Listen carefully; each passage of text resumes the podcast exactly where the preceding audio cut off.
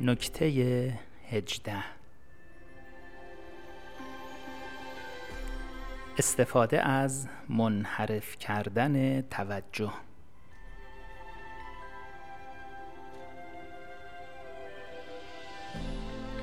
برخی از دانش آموزان مسئله دار در کشاندن شما به سمت یک مجادله بسیار ماهر هستند.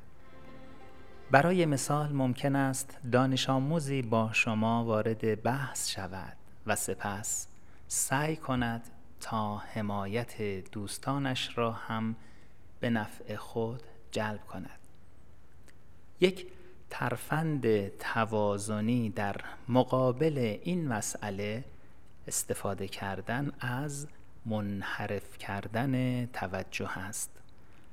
در این روش شما آنچه دانش آموز می‌گوید را تصدیق می کنید ولی توجه همه را به سمت کار اصلی منحرف می کنید ممکن است مجبور شوید بارها این کار را انجام دهید.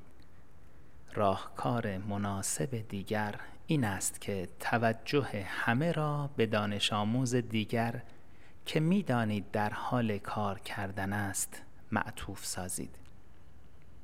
این تاکتیک بسیار مؤثری است زیرا به کارگیری آن به این معناست که شما متوجه دانش آموز مزاحم هستید.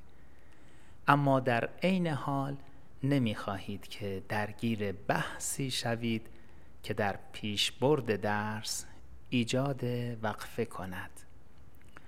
اگر این رویکرد را با دقت و ثبات رویه به کار بگیرید خواهید دید که در کنترل رفتار در کلاس بسیار مؤثر است.